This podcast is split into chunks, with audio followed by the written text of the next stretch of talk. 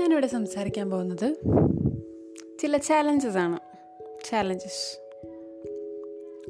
welcome to let's talk about everything with Poppy challenges എന്ന് പറയുമ്പോൾ വ്യത്യസ്തം തരം ചാലഞ്ചാണ് അതായത് ഒരെണ്ണം എന്താണെന്ന് വെച്ച് കഴിഞ്ഞാൽ ഒരു സുഹൃത്ത്. അവൾ ശരിയല്ല. അവളായിട്ട് കൂട്ടുകൂടണ്ട. അവളായിട്ട് സംസാരിക്കാനേ താല്പര്യമില്ല എന്ന് പറഞ്ഞ ഒരു സുഹൃത്ത് ആ വ്യക്തിയുടെ അതായത് ഈ അവളുടെ ഏറ്റവും പ്രിയപ്പെട്ട അടുത്തൊരു സുഹൃത്തായി മാറി. അതൊരു പക്ഷേ ഒരു ചലഞ്ച് തന്നെയല്ലേ? തള്ളിക്കളഞ്ഞ അവളെ നെഞ്ചോട് ചെറുപ്പിച്ച ഒരു ച ഒരു challenge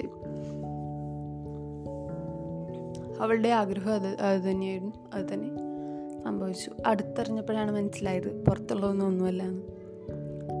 Don't judge a book with that cover എന്ന് പറയുന്നത് പോലെ തന്നെ.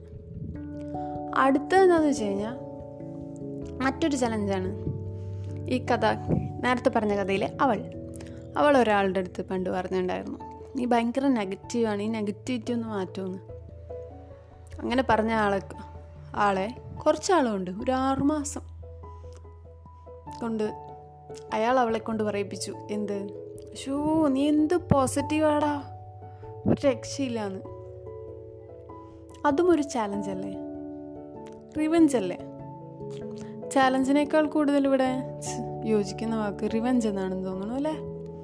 ബട്ട് ഇറ്റ്സ് അമേസിങ് പറഞ്ഞ ഒരാളെ കൊണ്ട് നെഗറ്റീവ് പറഞ്ഞ ഒരാളെ കൊണ്ട് പോസിറ്റീവ് പറയിപ്പിക്കാൻ പറ്റുന്ന ഒരു തരം മാനസികമായ സന്തോഷം നൽകുന്ന ഒരു തരം ചാലഞ്ച് നിങ്ങൾക്കും ഇതുപോലെ വല്ല ചാലഞ്ചസ് ഓർ റിവഞ്ചസ് ഉണ്ടായിട്ടുണ്ടോ?